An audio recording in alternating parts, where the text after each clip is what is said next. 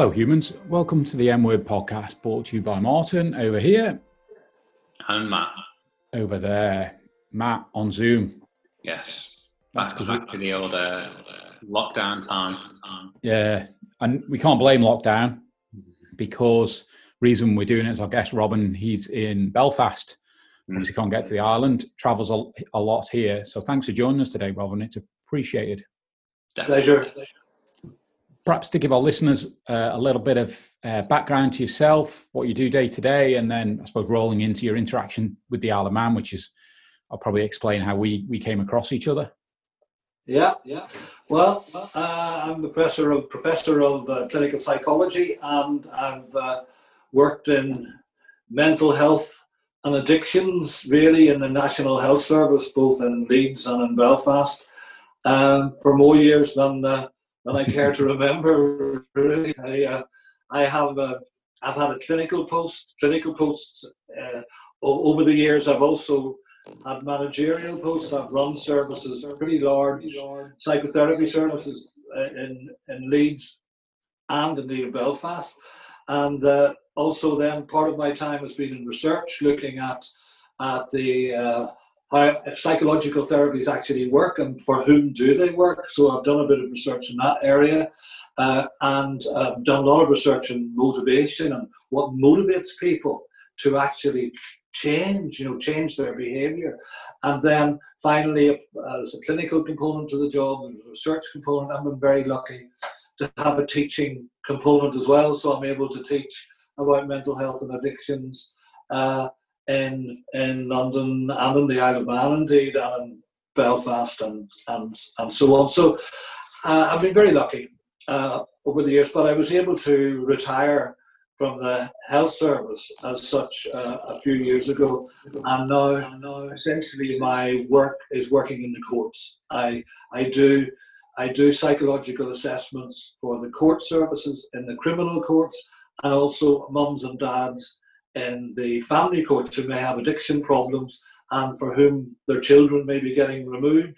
So people need an opinion as okay. to number one, what's their psychological health, and number two, are they willing to change as they move forward and can they provide a safe environment for their children? So that's essentially what I'm doing outside the Isle of Man. Uh, and that initial interaction with the Isle of Man, obviously, that's not a Manx accent you've got there. Where uh, oh. where did that that journey start? Well, that journey actually started. I I also ran the. Um, uh, I'm interested in health, in health psychology, what they call the psycho-oncology services for the Belfast Trust. And psycho-oncology is essentially helping people who've got cancer, who may have uh, psychological, all sorts of psychological difficulties dealing with the illness itself, dealing with uh, the potential of the illness, dealing with maybe the fear of, of the existential problems with it, all of that stuff. And the Isle of Man, people in the Isle of Man came and said, look, you've got this in Belfast, everybody else has got it all over all over the rest of the UK. They've got Maggie's centres and these sorts of things that help people who have got cancer from at the psychological end of it. Can you come and set it up in the Isle of Man? That was 12 years ago. And since then, we developed Manx Cancer Help. We developed a service that uh, people with cancer of all sorts and all sorts of levels, but who were having real psychological problems, were able to come to us just outside Douglas, and and uh, and we uh, we worked supervising the palliative care nurses and and so on, and then um, that sort of evolved from Manx Cancer Help into what's now Minds Matter. And it's also evolved a little bit to helping other people with chronic illness um, who, who've got psychological issues attached to that.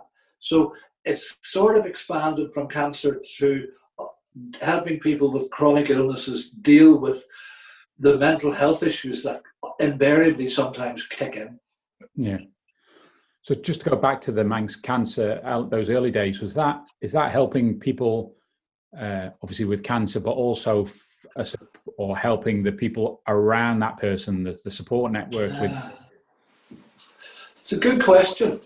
I mean, there's there's no doubt that that a person with cancer can develop uh, depression more likely than if you haven't got cancer. Clearly, depression and anxiety and so on can be associated with a diagnosis of cancer. However, I have to say that there's a testimony to the human spirit that actually people who get diagnosed with cancer, once they begin to deal with the diagnosis, actually more do reasonably well. The, the lifetime prevalence of depression in the general population is around 8 to 9%. The lifetime prevalence of depression in cancer patients is much higher than that. So it, it's, it's actually quite humbling right. to talk to people who may have had a cancer diagnosis and to begin to see how, how most people deal with it. And we mustn't we mustn't mix up. One of the big things we learned when we came to the Isle of Man and developed the service that I, we mustn't mix up kind of sadness and fear and these normal human emotions that people get when they get cancer with right. clinical depression and so on. So uh, that was why we came, that was why I came in the first place. And hmm. And to answer your question as well, I'm waffling here a bit, but to answer your question, it wasn't just patients because the, the, the relatives of somebody who's got cancer, it's also very difficult because they don't know what to say. They hmm. sometimes don't know how to react and sometimes they don't know what to do for the best. Sometimes they get fearful about their, their loved one's future. And we see this when your partner gets cancer, but we also saw it sometimes with children whose mums and dads may have had cancer, presenting with real psychological difficulties, and the other way around, when parents perhaps lose a, a young a child to cancer. So it's not just the patient, it's the whole family. Yeah, no, I'm sure. So yeah. just to, to, to dig in, one of the one of our very early podcasts that Matt and I did was with a with a gentleman George Blackwell who's on our, our podcast. He works with uh, at Isle Listen now on, on, the island and is uh, I think a trainee instructor. I think is his title, which is partly how our paths eventually connected to, to this call today. So perhaps uh, you mentioned about Manx cancer moving into the the Isle and Mind Matters. Can you sort of elaborate on what's happening there, the the what they're doing on Ireland for that, and, and your interaction with that as well. From a, I believe it's uh, from a like an evidence based approach to it as well. Oh yeah, yeah. I'm I'm what's grandly called the clinical lead, being the consultant clinical psychologist, you know, and and uh, I sometimes wonder how I developed, how I got the title professor, but you know, some, maybe I just talk well. I think really, you know, I think that's probably it. Uh, so in a sense, um, I'm the clinical uh, lead here, and the the issue here is that this is a charity. Essentially, essentially, Minds Matter Isle Listen is a charity. It used to be Manx Cancer Help, and sometimes charities, not just in the Isle of Man, but generally, are seen as secondary to the the health service or the Department of Health and Social Care.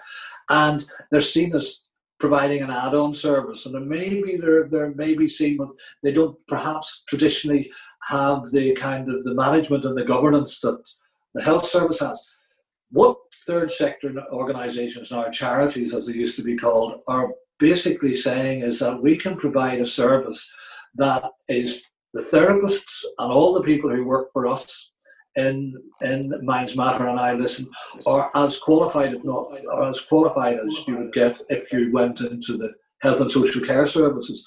We make a big deal out of having properly qualified, accredited, registered therapists.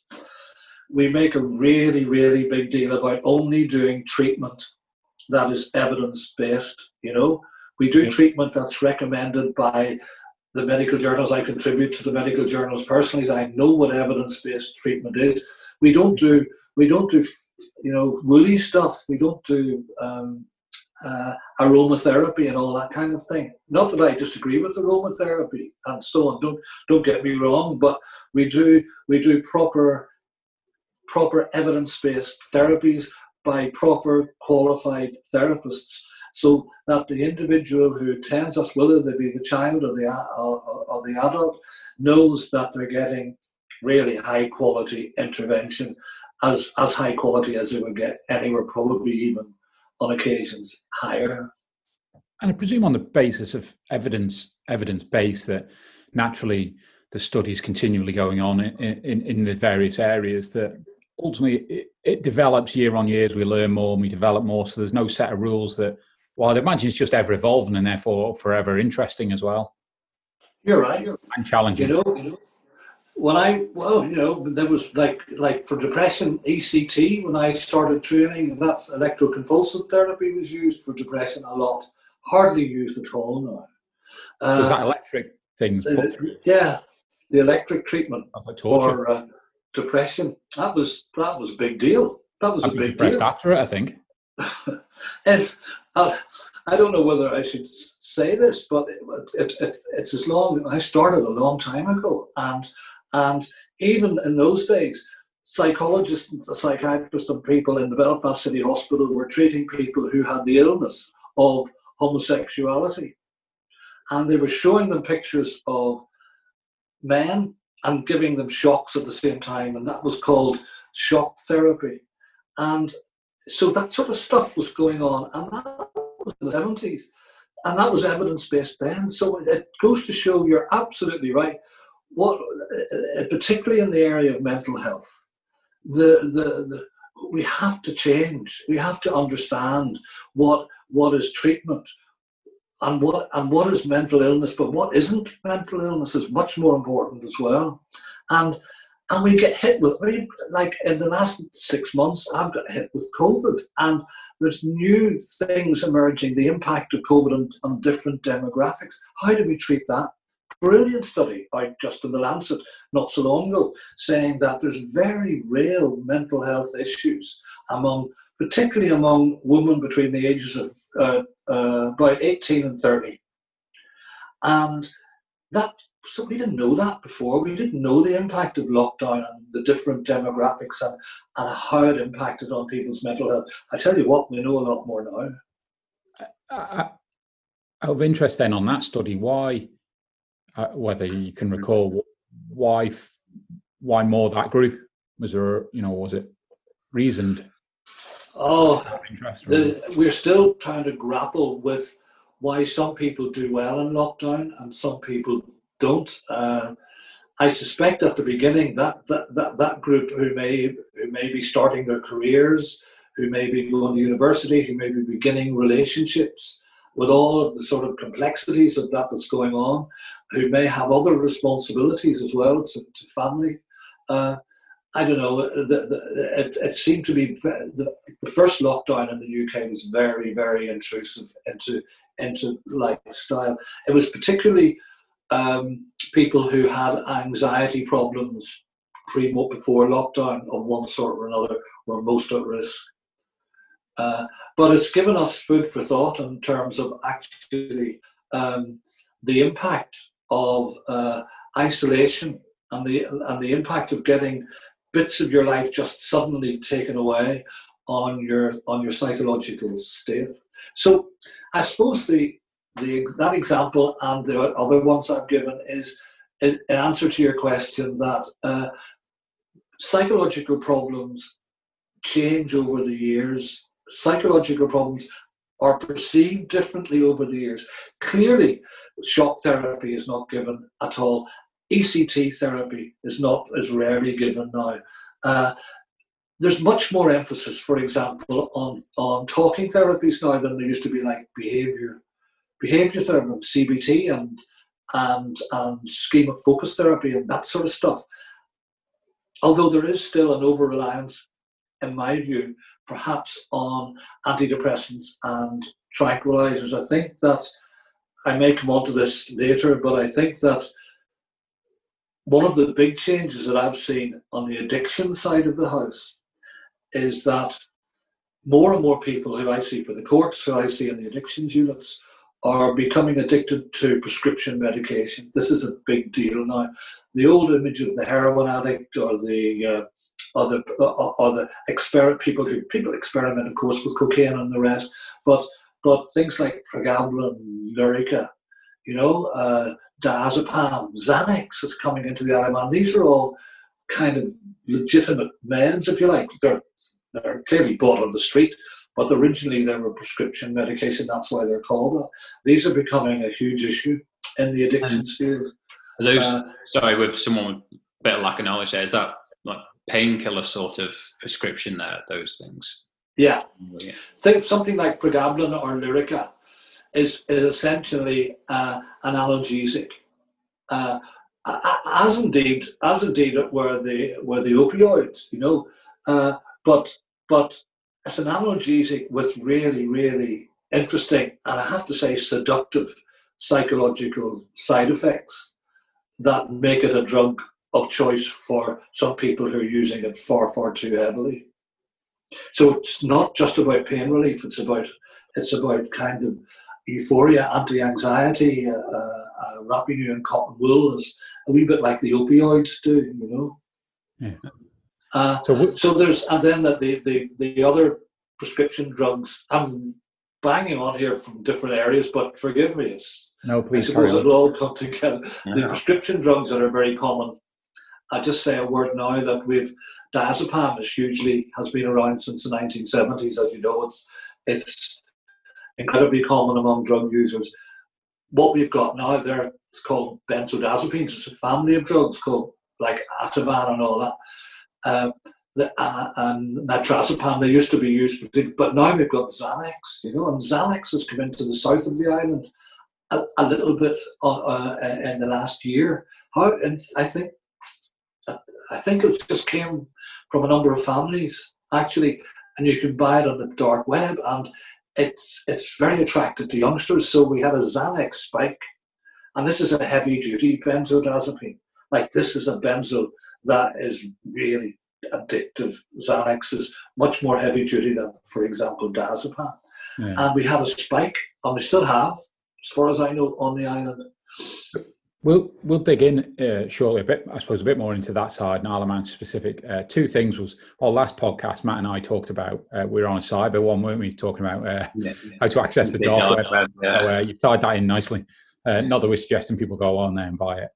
Uh, I just want to go back to the, the question you mentioned. I want to dig into listen in a moment a little bit more, but just that you mentioned about the the isolation, and it just got me or got me thinking about the sort of mental health effects of that, and then if you look at addiction, and, and the guy Graham Clucas that we spoke to a little while ago, who was an addict through his teenage years and, and into into adult, he talked about the system that when he was an addict, they commit crime, and the, the natural well, the, the path they end up down is in, in prison. So when you talk about isolation, uh, mental health, and which has come off the back of because of addictions, really driven them into getting arrested and being in prison. Is the prison perhaps it's a very wide question, but is is that system kind of fundamentally not not the, the right way to work with someone who's an addict who's then committing crime and being punished by put in isolation in a prison and therefore feeding the mental health problems yeah well those three areas prison isolation and drug and alcohol misuse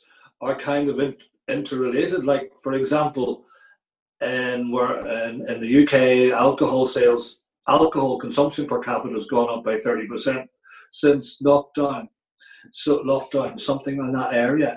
What people are doing now is drinking far more, and it's associated with self medication for lockdown.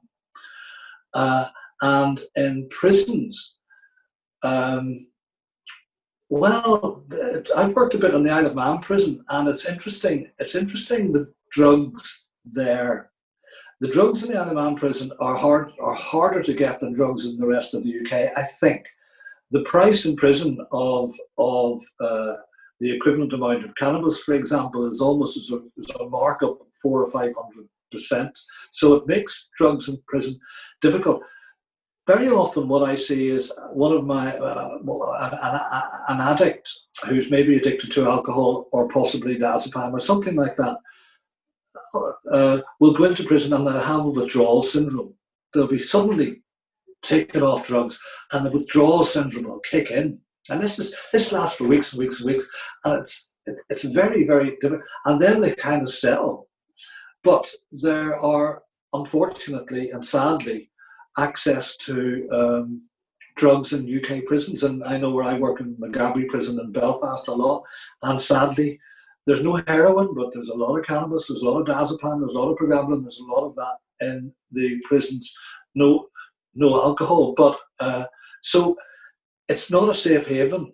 and sometimes uh, and I, I, think look, I think that provided an individual um, has made some decisions before going into prison, and provided that they begin to engage, there are really good opportunities to deal with addiction in prison.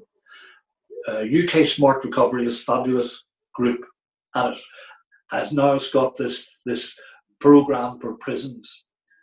So I'm, I, am i am not saying immediately that prison is bad for addicts. I think that if you're there and you can engage, there's some very good programs, really, really good programs that are operating in some of our prisons.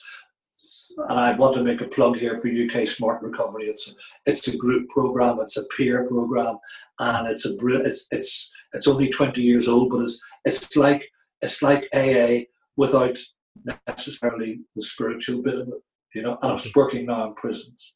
So, but but by and large, by and large, an answer to your question, of course, if you've got an addiction, you should be treated in an addiction unit and avoid prison where where where, where necessary.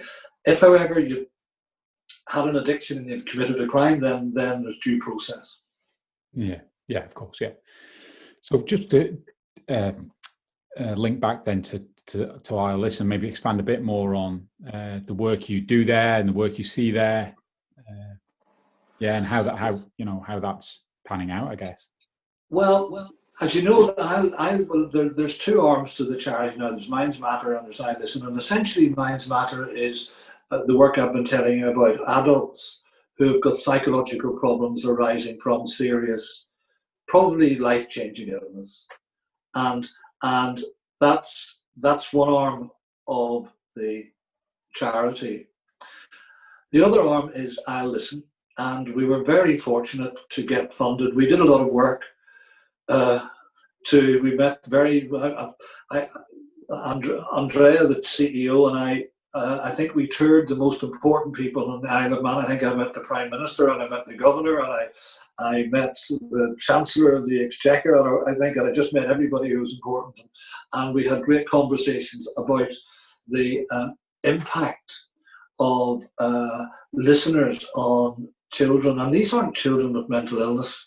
You know, one of the things that strikes me is that in, in schools, children nowadays have so much, so much to deal with that there is there's a spike in the addiction to uh, computer games. There's a spike in bullying. There's a spike in sort of a lack of control. The family is not the kind of empowering safe haven that it perhaps used to be. And uh, so the pressure on children, and this is not children who are mentally ill, people, children who sadly self harm and even maybe commit suicide are by and large not men. I did some research into the first child, the youngest child who who committed suicide in England, and, and she wasn't mentally ill she was being bullied at school and it, it overwhelmed her. And so we're aware that there's, we're not trying to label people who are mentally ill, who are adolescents, go to the child and adolescent unit. You know, the people who have got autism or childhood schizophrenia or something like that are treated quite rightly.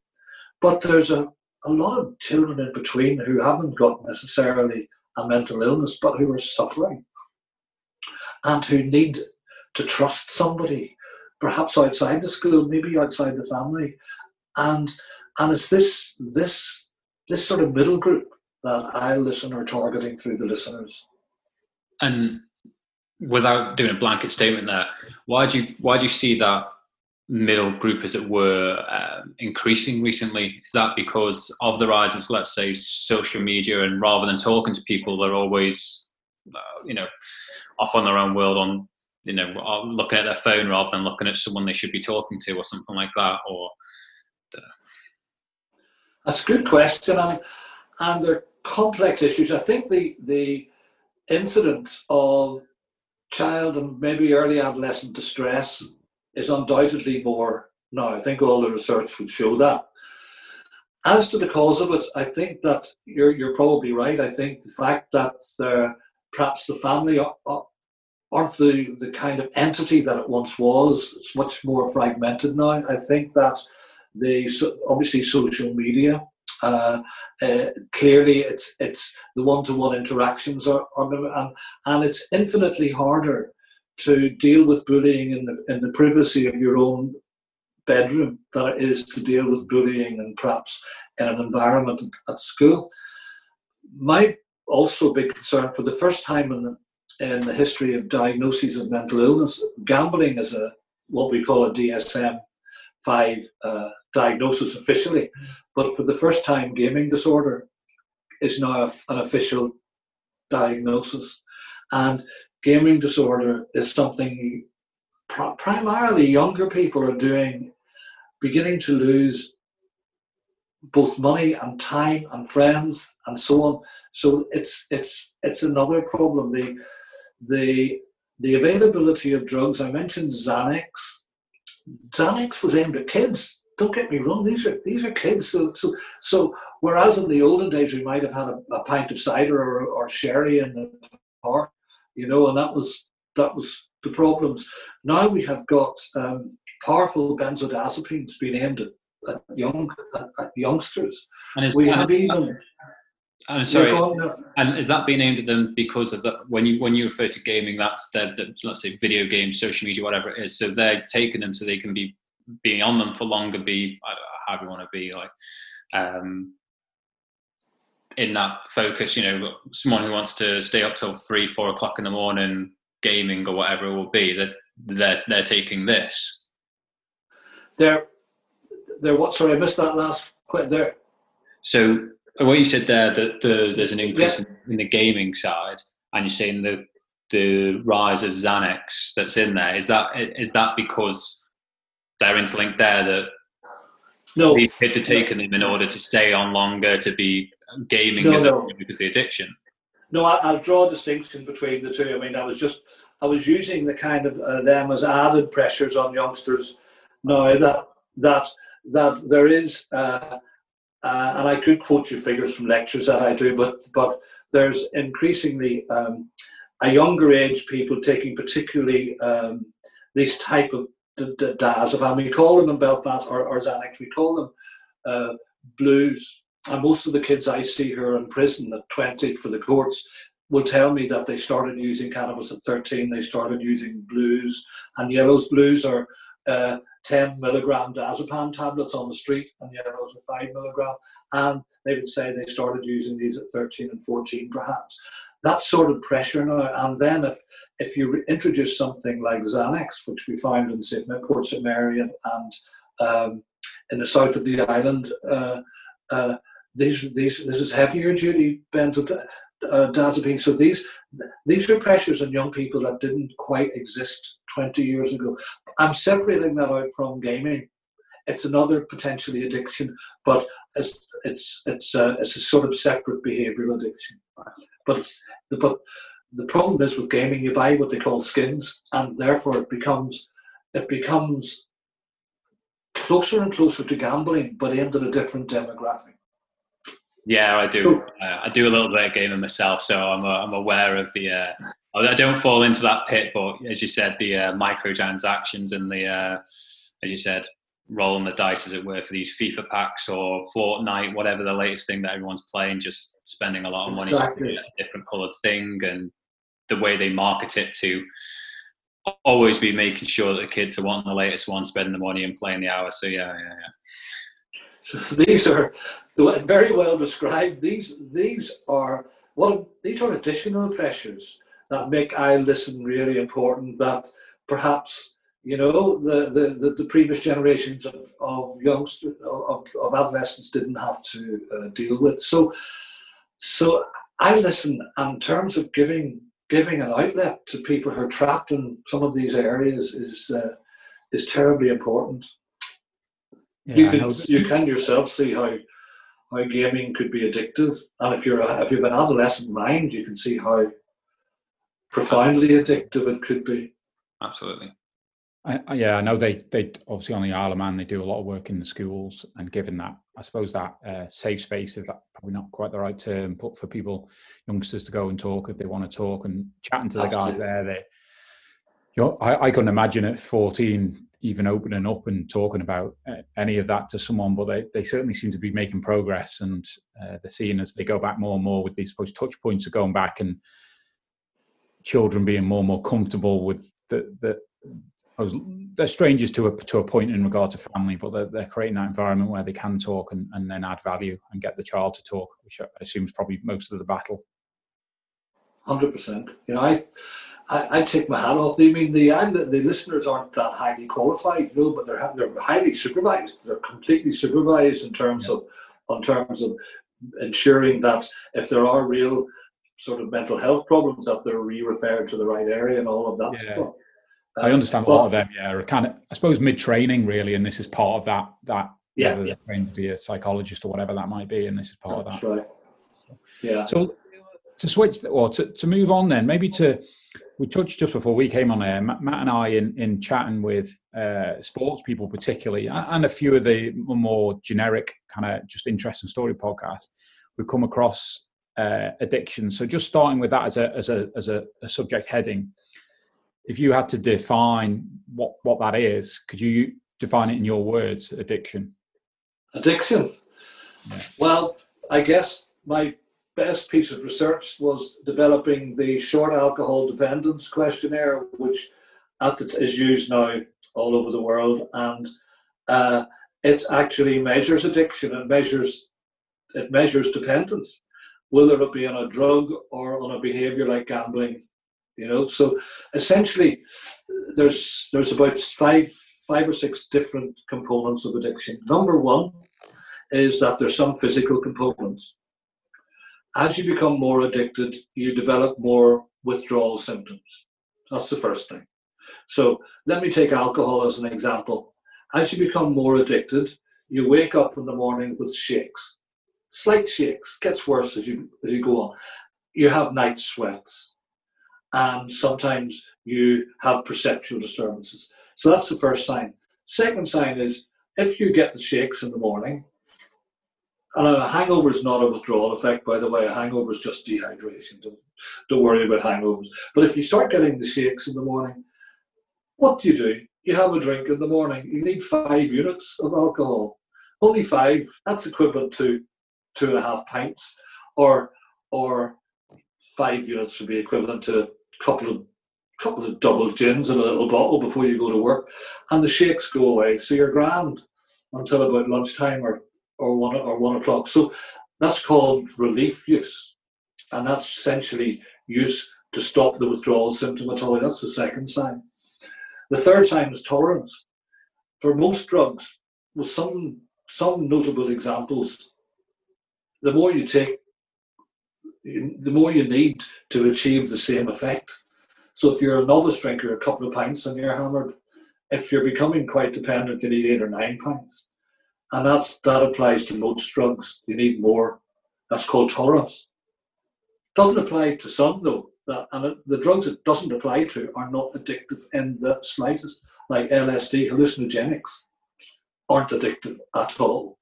So, and, and cannabis is not that particularly addictive because cannabis users will say that they don't really need more and more and more to achieve the same effect. If you're you can actually achieve the same effect by pretty much the same amount over time.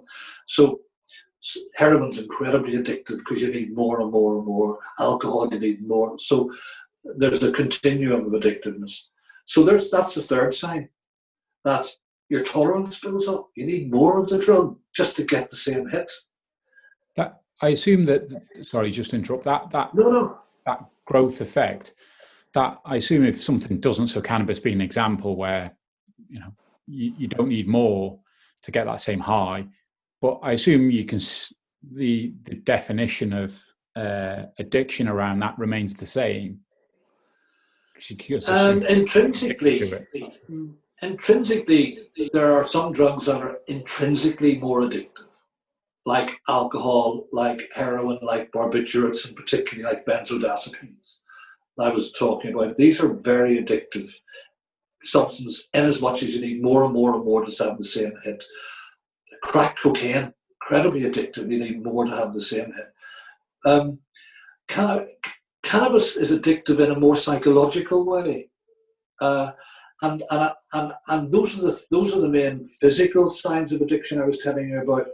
The psychological signs of addiction are called something called salience. And that basically is a big word for meaning.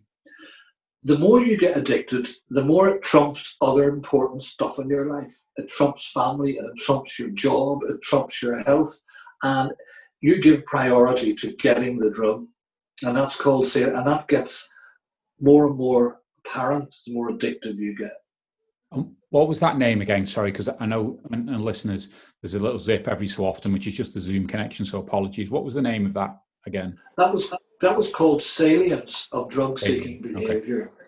The word, and then the other one is narrow. It's called narrowing of repertoire, and this is a really interesting one. The more addicted you get to any substance, let's say any substance, the more a Wednesday looks like a Saturday you know, if you're not addicted to alcohol, you get hammered on a Saturday night and you probably don't drink for the rest of the week, and that's grand, you know, happy days.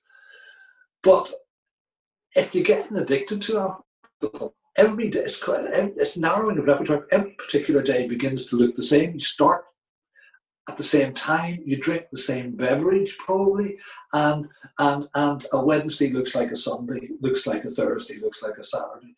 So that narrowing of repertoire is an interesting sign of addiction. That that narrowing is that you've obviously talked about drink or drugs. There is that any addiction that same thing would happen. So it might be we talked about gaming earlier that the Wednesday you don't know if it's a Saturday because it's the same. You get up, you do your you do your habit, whatever that might be. Yeah, yeah. It's it's the same for gambling. It's the same for all addictions. We we can measure how addicted you are to gambling in the same way gambling, as tolerance gambling, as some of the even the, the physical things I talked about.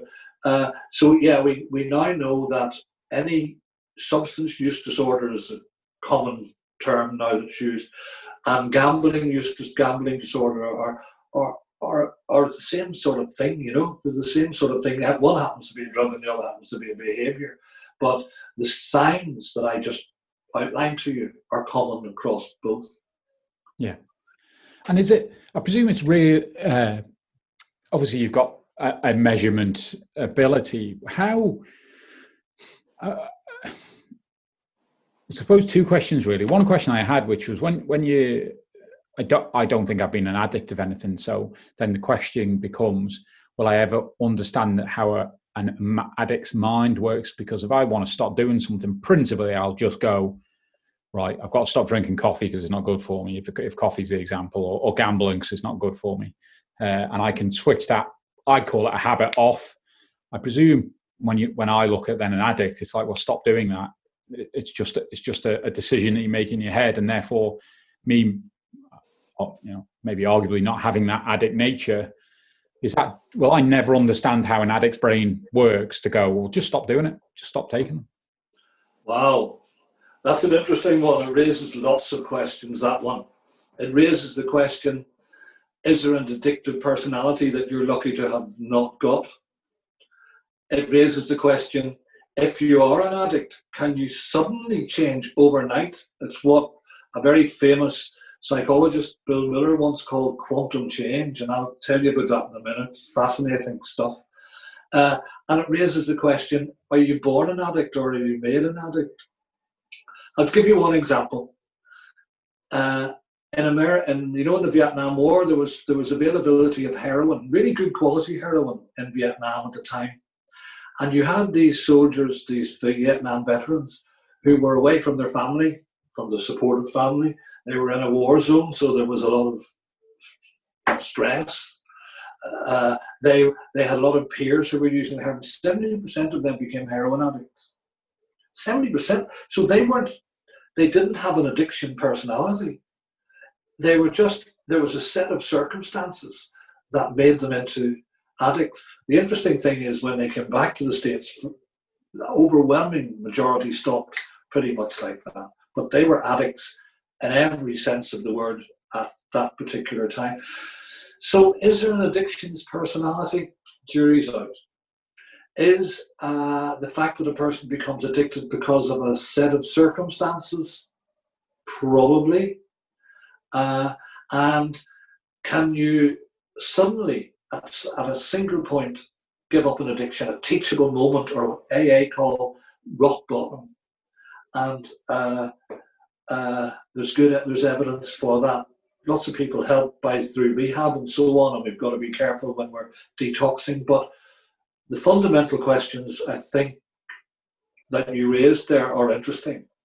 Yeah. So so interestingly, then, so to expand a little bit on environment. So from the bits I've read about addiction, that there's no real, I suppose, clear you either it's potentially partly genetic, partly environmental, and certainly if it's more from again from my limited reading from a from a younger age, if you're in an environment that that isn't right, that because uh, again, I go back to the guy we spoke to, Graham, where we talked to him about he was he had some learning difficulties and was therefore always pushing back. Perhaps he wasn't in the perfect family environment uh, himself either. And I think I asked him if if I was you with my genes and my makeup, would I have gone down the path that he went down to to drugs, to heroin, to rock bottom, to setting himself on fire, to end up in a psych clinic? Uh, or would I have taken a slightly different path because my genes are slightly different, albeit my environment that I was brought up in was him? And I think when I look at environment, I, I can't remember he had a brother, but I'd imagine twins brought up in the same environment, if they're genetically the same, they still go down different paths. So the environment must play a obviously an important factor in that. Yeah. It, it's very clear. I mean, environment can work in different ways and it can be interpreted in different ways, as can genetics there's there's no doubt that uh, the son or daughter of a person who's got a drink problem is more likely to have a drink problem themselves. Equally, the son or daughter of a person, um, parents who are totally abstinent, are more likely to have a drink problem. So you could argue that the the fact that the mum the mom or dad has a drink problem, there's a genetic element to that.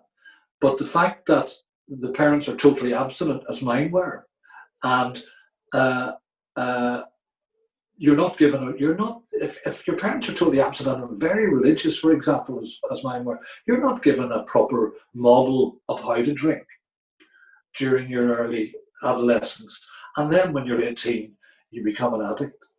So, if you see what I mean, so there's there's there's there's a, an interesting interplay between what could be perceived as genetics on the one hand or inheritance and the environment on the other hand. The Vietnam vets weren't all genetically predisposed to be heroin addicts. It's 70 of them became. So there is an interesting interplay. Um, and all of us in this field hesitate to put numbers. We don't. We hesitate to say that 50% is genes, 50% is environment. It's a combination of both, but environment is very powerful.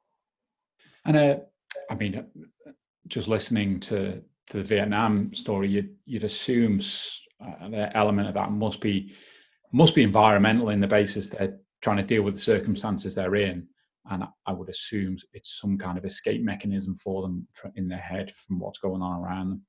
I don't know, but uh, and therefore it's not maybe less the addiction driving it, and more the the environment and the circumstances are driving it. Albeit if they're enjoying the the mental break from the war, should we say, by go by or it softens the impact yeah. on the mind. That that's why they, they keep taking it while they're in that environment, and when they come out of it, they can switch that switch off. I don't I don't know. But, uh, yeah, just one last point on that. I mean, these people were seriously addicted. They weren't just taking it for self medication in a sort of judicious way. They had the withdrawal symptomatology. They had cold turkey when they came off. They okay. they had tolerance.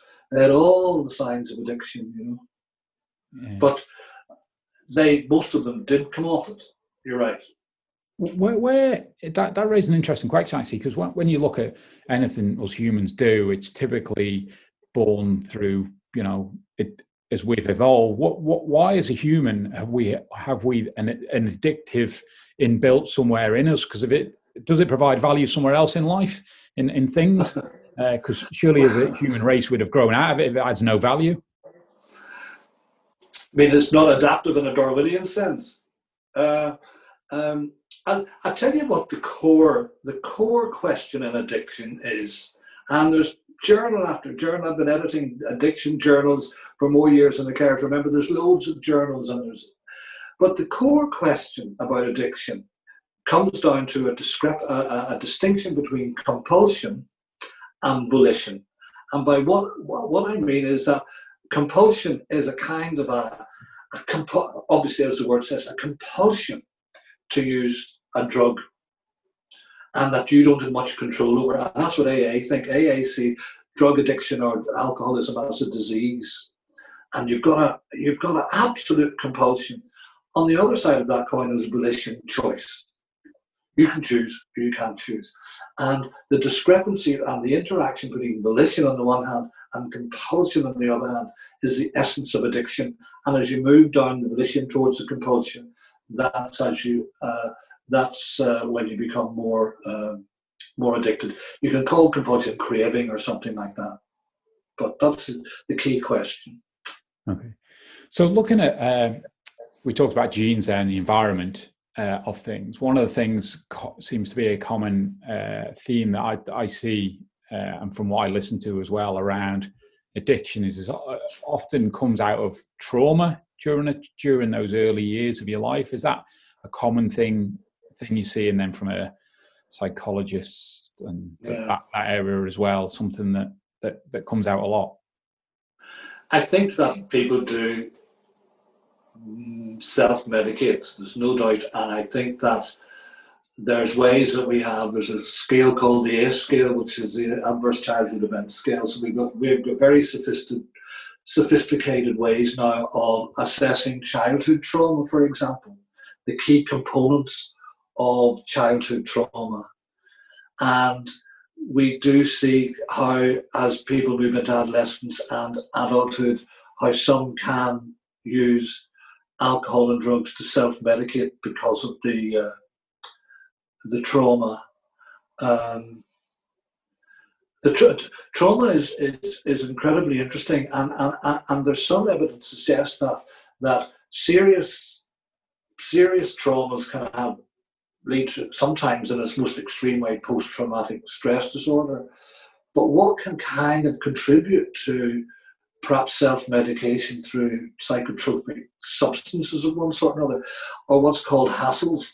And these are kind of mini traumas, but they pile and pile and pile on.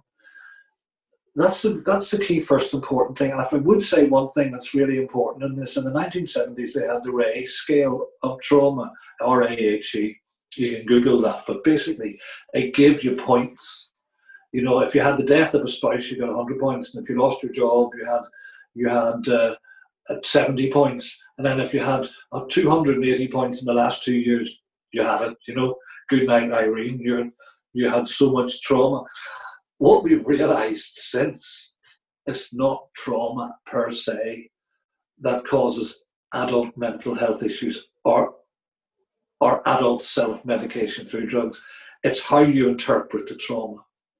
So it's if, and I, I, sorry, having a sense of control. interpretation differs from people to people. It differs from people to people, but it also differs in terms of how much control you have. Uh, in the older days, divorce got you, I forget, I mean, 80 points, irrespective of whatever happened. However, if you're the person who's instituting the divorce, re- the reality is you get far less points than if you're the person who's been divorced and having the clue why you're getting divorced. The issue here isn't the, the trauma per se, it's the extent of control you have over the trauma. For example, in a road traffic accident, you're more likely to get traumatized if you see the accident happening in the two seconds it takes than if you have your back to the accident. So if you are out of control and you do nothing, that's that makes similar traumas different. So the idea, uh, there's a guy called uh, Martin Seligman, and he called depression learned helplessness, which is a key a key word. Depression is, in a sense, having trauma without any control over it. It's part, so it's part of when you look at rehab uh, or rehabilitation is getting uh, there is a reason i'm asking this particular phrase this way it's empowering the people to get that power back absolutely yeah somebody once said to me what are you in the business of? Are you in the business of trying to make people happy as a psychotherapist? Do you are you in the business of peddling happiness? And I say, nope. If you want happiness, go and smoke a Go and smoke a bit of weed, and don't come to me. And they said, well, are you in the business of, uh, of peddling contentment? I said, no, no, no, I'm not in the business of peddling contentment either. If you want, if you want content, go out, go out and talk to some mates, or go to watch Liverpool beat Leeds United or something like that. And they said, well, are you then as a psychotherapist in the health service? What are you, what are you peddling? And I said, I'm peddling control. I'm peddling control. I'm trying to get people, whether they're addicted, whether they're depressed, whether they have trauma, whether they have even, strangely, paradoxically, OCD, obsessive compulsive disorder. In a way, I'm trying to get them to get a sense of control back in little ways. And that's what cognitive behavior therapy is all about. And that's what mindfulness is all about. Mindfulness is getting control, living, living for the carpe diem, living for the day with a sense of control yeah. at that moment. The reason reason I asked that question is Graham and the work he does. The the gentleman we we chatted to uh, a month or two back who'd been through problems. He talked about again. I mentioned the prison question earlier, and he he obviously felt that didn't help him in his his ability to be able to recover. But uh, he talks about these pillars for empowerment to get back on back on the on the path. Uh, and funny enough, you just mentioned mindfulness. We chat, we've chatted to a few people around that subject as well, and the importance of uh, importance of that side of it as well. So yeah, all ties in.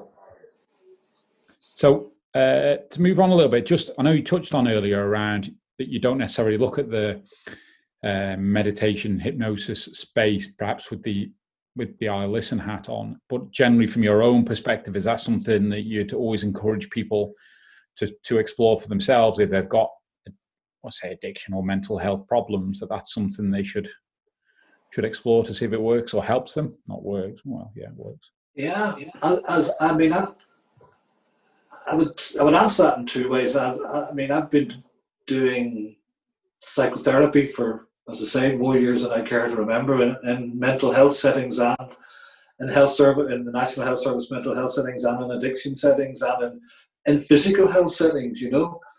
And what I've realized over the years is no one hat doesn't fit all. And the approach that you take with one person may be completely inappropriate for another.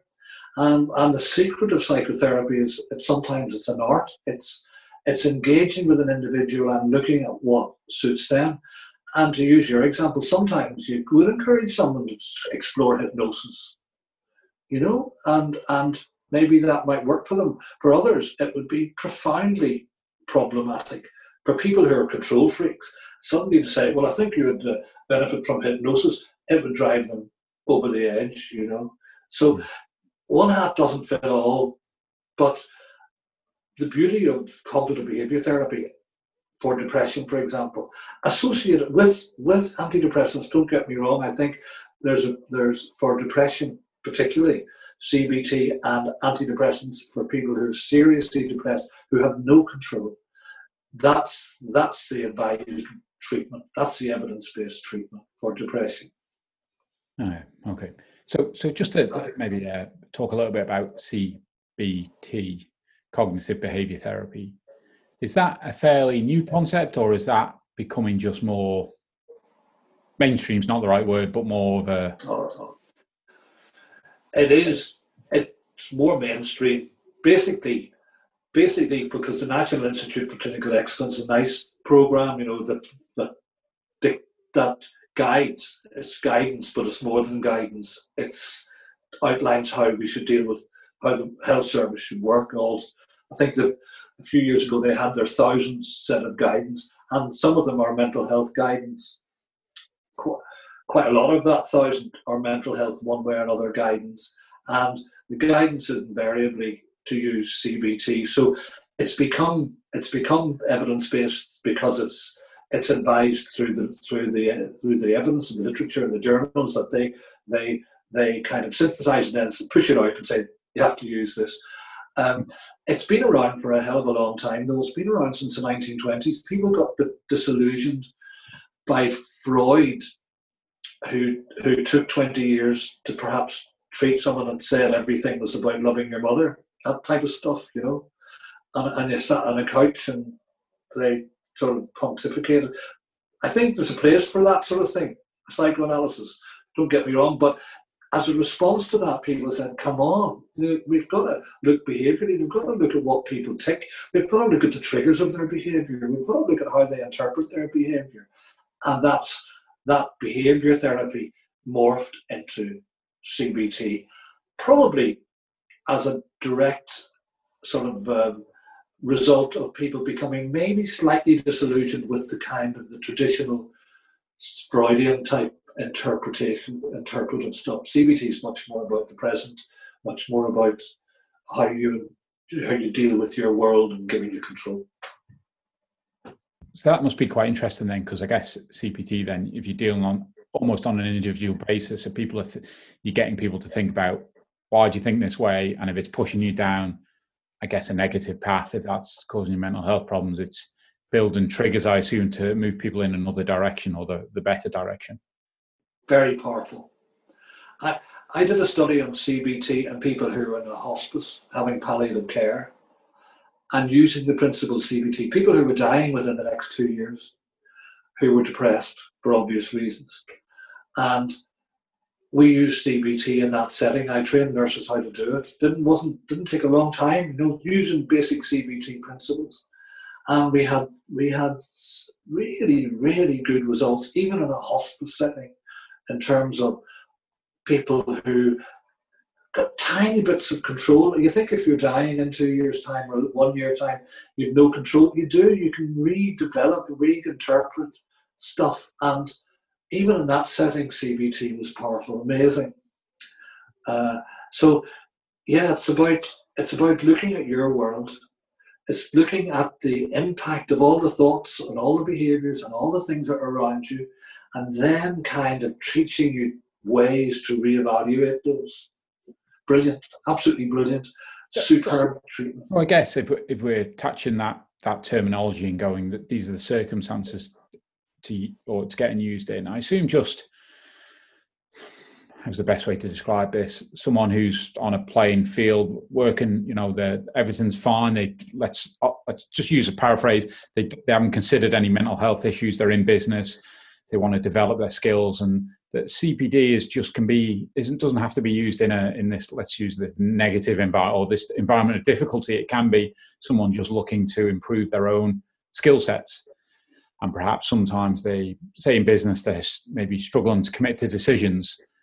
That CBT training might help them work on that mindset. Absolutely. Look, you see most of the self help books you read based on, on, on life coaches and all that sort of stuff.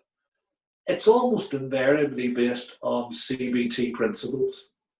And the principles of the last 30 years that have evolved, but exactly as you say, there's there's uh, there's a limited number of strategies that help you change your behavior for the better. Some researchers called Prochaska and DiClemente identified about 10 strategies. You know, catharsis, uh, social learning from others, uh, company and uh, stuff like that. Essentially, these are largely encapsulated on CBT. So the self-help books, the life coaching books, are are a strand of CBT, as are the therapies for profoundly or for ill people in the uh, health service. So you're right. It's a kind of it's not so much a, a, a therapy as a kind of way of a, a, philosophy, if you like, a way of looking at the world and that's incorporated right across the board. Yeah, I, th- I think that's probably what triggered the question. Listening to you now, and just stuff from self-help, some motivational and, and leadership books that I've read. That it seems that that CBT is the same. I use the very simplistic terms of trying to rewire your brain a little bit in the in the direction you want it want it to go in. So, one, one, one example for you, you might be interested about how control actually can change your brain it actually can change your brain. There's a, the, the, uh, all the advances in neuropsychology show how if you have a if you have a sense of control, it can actually change your brain and change you physically. And I'll just give you one example. This might be interesting.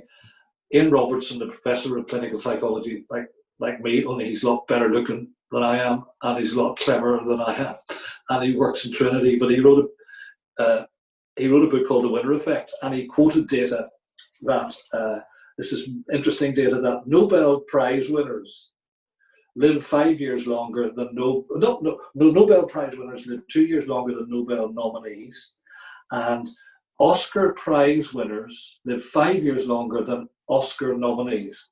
Now, there's no physical difference between an Oscar Prize winner and an Oscar. They, they all eat lettuce and they all they all do looking and they have helicopters and swimming pools. You know, the Oscar, all of that stuff. So why do the people who win it actually live longer than the people who are nominated? And it's nothing to do with drugs or smoking. Or it's because suddenly you have more control. You have profound levels of control. That and and it's about that that that impacts not only on your mental state but also at times on your actual physical state you know mm. this lovely interplay between physical and mental and and that's a long-winded way of saying that cbt is this, this philosophy of care that impacts at all sorts of levels. Sorry just just a question on example what what control are they having there? They if you win an oscar it's like if you're if if you become Dame Shirley Bassey or something and supposed to ordinary Shirley Bassey, you phone a restaurant and they say we've got no table tonight. Well, I'm actually Dame Shirley Bassey. Oh yeah, we've got the best one on the corner.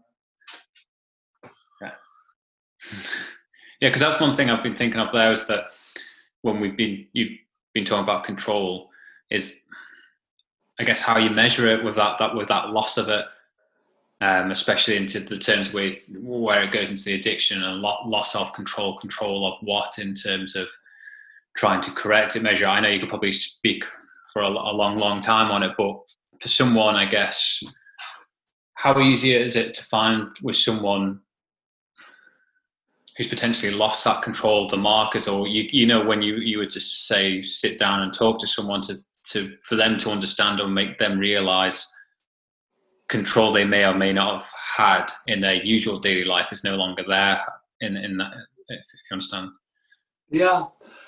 Um, i'll give you an example from our study in in hospice for people who were dying who had lost control who said i'm going to die in two years and give up.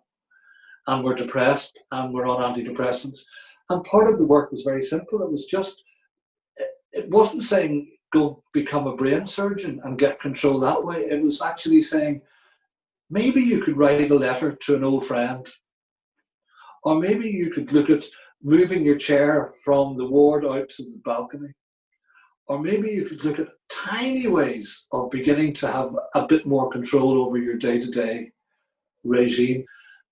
Control the idea of beginning to regain control starts at the very bottom of the ladder. It's not suddenly giving people tasks that they can't do. I'll never become an airline pilot, you know. I would love to, and that'd be really controlling if I could suddenly do that. But like that's unlikely. I'm never going to develop a relationship with Jennifer Aniston. I would love to do it, and that would give me mass control. But it's not likely. And I'm told that Jennifer Aniston doesn't really talk about me much, you know. So it's like it's a non-starter. But I let me go and ask her now if you want. She just not sure. but I can get controlled by writing a Christmas card to somebody I've never I haven't talked to for years. AA have got a lovely handle on this. One of their steps is that you get control back by writing a letter to people that you may have harmed over the years. So control control isn't about massive things. It's about just incrementally getting a sense of control. That's so important in lockdown. And that's the, the therapy that I'm doing, the psychotherapy we do in lockdown, can focus on getting little bits of control back in your day. So that's that's essentially that's what essentially we're all about. Why is the uh, why is the human nature of that of the the control? What what's again? I go back to our, our as a species, we you know we develop well, and grow. What's what's the what's our inner, inner need to have that control? I'll, t- well, I'll tell you, it's inner needs adaptive. We're back to Darwin here. I'll tell you a story about executive monkeys. You might think, what's he all about now? Executive monkeys. Well, there's, there's probably wouldn't get ethical approval now, but goes back a few years. And they said they had these two monkeys in, in cages, right? One, and they gave them the same amount of stress. They, they shocked the bottom of the cage of each monkey. So each monkey had the same amount of stress. But in one cage, there was a handle that the monkey learned it could turn off the stress for both monkeys. So on the other cage, there was no handle at all. The monkeys with the handle, both monkeys had the same stress, but the group of monkeys with the handle had far less ulcers. They had far less uh, anorexia. They had far less uh, a raft of things that we would sort of anthropologically look as human mental health. So the idea of, of that sense of control has profound um, uh, uh, evolutionary advantages as well as everything else. The monkeys with control had far, far better health and lived longer and all sorts of things. So there's something very innate within us as human beings that if we if we become I tell you what, the best predictor of suicide is not depression. The best predictor of suicide is hopelessness, no control. So it's adaptive. Yeah, interesting. That's really interesting. Uh, so, yeah. so, we're taught, we're taught, we're taught all the way along. If we want to do a risk analysis for who maybe is at risk of suicide, we don't give a depression test. We give what's called the Beck hopelessness inventory, and that measures just what I'm talking about, hopelessness. And that's a bigger risk predictor. I wonder, like, again, back to I suppose that that control and why why why us humans need that or why that's why that's wired in us from from being apes to how we are today why, why that because again you think about often things that are inbuilt in us because you know flight or fight modes from the caveman kind of inbuilt into human psyche and why that controls inbuilt into our psyche you know well, you, you, yeah, I think you've hit, hit, the nail on the head there. Fight and flight is a form of control. Sitting there waiting to be uh, caught by the tiger is a sense of helplessness. Yeah, I guess. Yeah, yeah. Um, what? Sorry, just on that point there. What's the difference there between depression and hopelessness? Are they not kind of in, interlinked in that sort of sense that if you you I guess when you think of the depression from well, again no no psychologist there is some form of helplessness or, or, or that negative, I guess, kind of, kind of negative space in that sense. Yeah, uh, you're you're right. I mean, depression, as I said earlier, was termed by a guy called Seligman as learned helplessness. It's essentially, if you think of if you think of the celebrities, for example, who have committed suicide in recent years, this idea of, of, of thinking that there's absolutely no way out, they're, they're completely helpless, uh, is, is, a, is, is central to the narrative that we hear afterwards.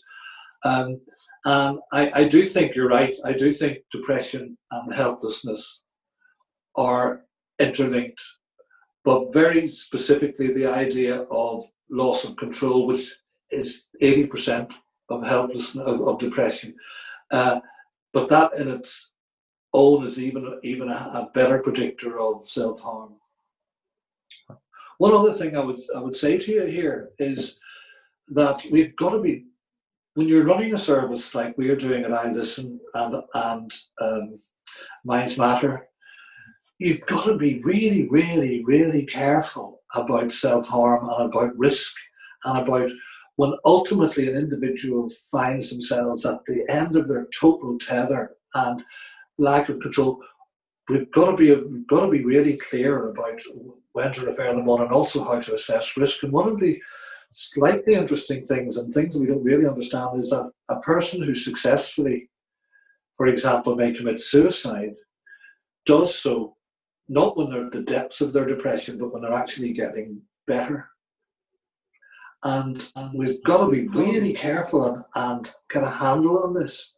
Uh, that um, uh, it's not simple. People, the automatic thing is to think, oh, you're, you're at the bottom, de- the bottom. That's when you commit suicide. But actually, it's when you're getting better that you realize uh, you're improving mentally, but you've no control, and then you've got the the will or the motivation to self harm. So it's the, the, the interplay between depression, helplessness, hopelessness, and control is fascinating. I've made you so, guys.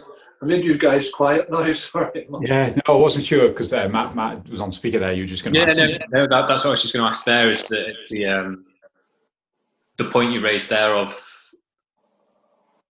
the act of actually the self-harm suicide is when people are starting to improve and that's what i was going to say is about is it is it because at that point they feel they have in a sense control and therefore control over the action that they would then go through with it in, in, in that sense i guess i think they've uh, i think when you're at the very very depths of a proper clinical depression one of the key features is called anhedonia and anhedonia is the opposite of hedonia you have absolutely no ability to, to have pleasure. None. And the other thing that's very much a feature of a proper of, of deep depression is is complete lack of motivation, to the extent that you're not even motivated to self harm. You know, you just you're not even thinking. You're just completely anhedonic. And then as you get better, you real number one, your motivation to do stuff increases, but number two, your perceptions become more acute, and then the perception that you don't have control becomes more acute than when you're at the very very depths at the bottom. And that's why the, probably the danger period is when you're actually coming out of the depression. Yeah. Um, and so, yeah yeah. Yeah.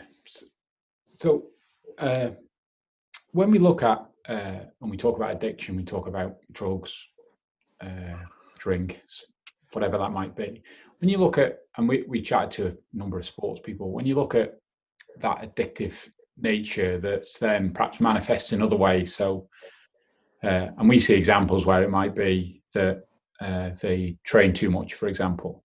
How how difficult is it to, or is it still the principle still the same? Where I wouldn't say it's not a negative impact, but taking a load of heroin and having that addictive nature to me anyway seems a lot worse than you know training seven days a week thinking about you know their sport and not not getting not getting a break from it is that is that dealt with differently? Is that still i presume it's still considered an addiction even though it's the negative impacts are, are different perhaps still as bad but just in a different way maybe? Yeah. There's a guy there's a guy uh, who wrote a book called uh, the diseasing of america. And in it he argued that the the 12 step thing the 12 step model was used to treat almost any compulsive behavior. You know, the idea that it just was for alcoholics or, or, or heroin addicts. But uh, he said that, that they have 12 steps in America for compulsive shoppers. They have 12 steps in America for compulsive sex addicts. They have 12 steps in America for now uh, what they now call this, this. This term was generated 30 years ago by uh, by a guy called Workaholics. Uh, they've um, so there's a compulsive component to people who overtrain. There's a there's a compulsive component to people who who have eating disorders. To be fair, a lot of the common thing. So it crosses. It does cross a lot of uh, uh, behaviors. Uh, officially, workaholism or sex addiction or shopping addiction aren't necessarily official diagnostic categories, but the same principles apply. And in, in his book, The Diseasing of America, he he covers a whole raft of, of this type of compulsive behavior that people do but don't necessarily want to do. But there's a compulsion to do it. And in sports people, uh, wow, there's a I tell you what, there's a lot of people who once they come to the end, uh, there'll be a few Northern Ireland footballers who who become had serious gambling problems post career career. Uh, uh, yeah, I'm getting, I'm getting an echo now. That might be me. Sorry. All right. Yeah. Um, so yeah. So this idea of addiction, coming back to it, and, uh, uh, is that it can. Um, it, uh, the, the principles that I explained earlier on in our chat can apply to uh, a raft of behaviours, some of which are, to be fair, more healthy than others. It's probably more healthy to have addiction to the gym, an addiction to exercise, than it is to have an addiction to heroin. But uh, the same kind of seven elements or five or six elements that I explained before as to what constitutes an addiction probably still apply. Yeah, and that's kind of kind of the question I was getting at.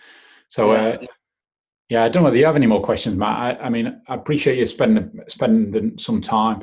I apologise to listeners. There's, I don't know whether you guys are picking up. There's just a crackle every so often, which is just just the internet connection, I think. Uh, but uh, it doesn't just really disrupt the the, the voices. So hopefully, uh, it's not too uh, annoying in people's ears listening to it. So, no, I appreciate your time, Robin. It's been uh, really fascinating. Yeah, thank you. you very much. Thank you.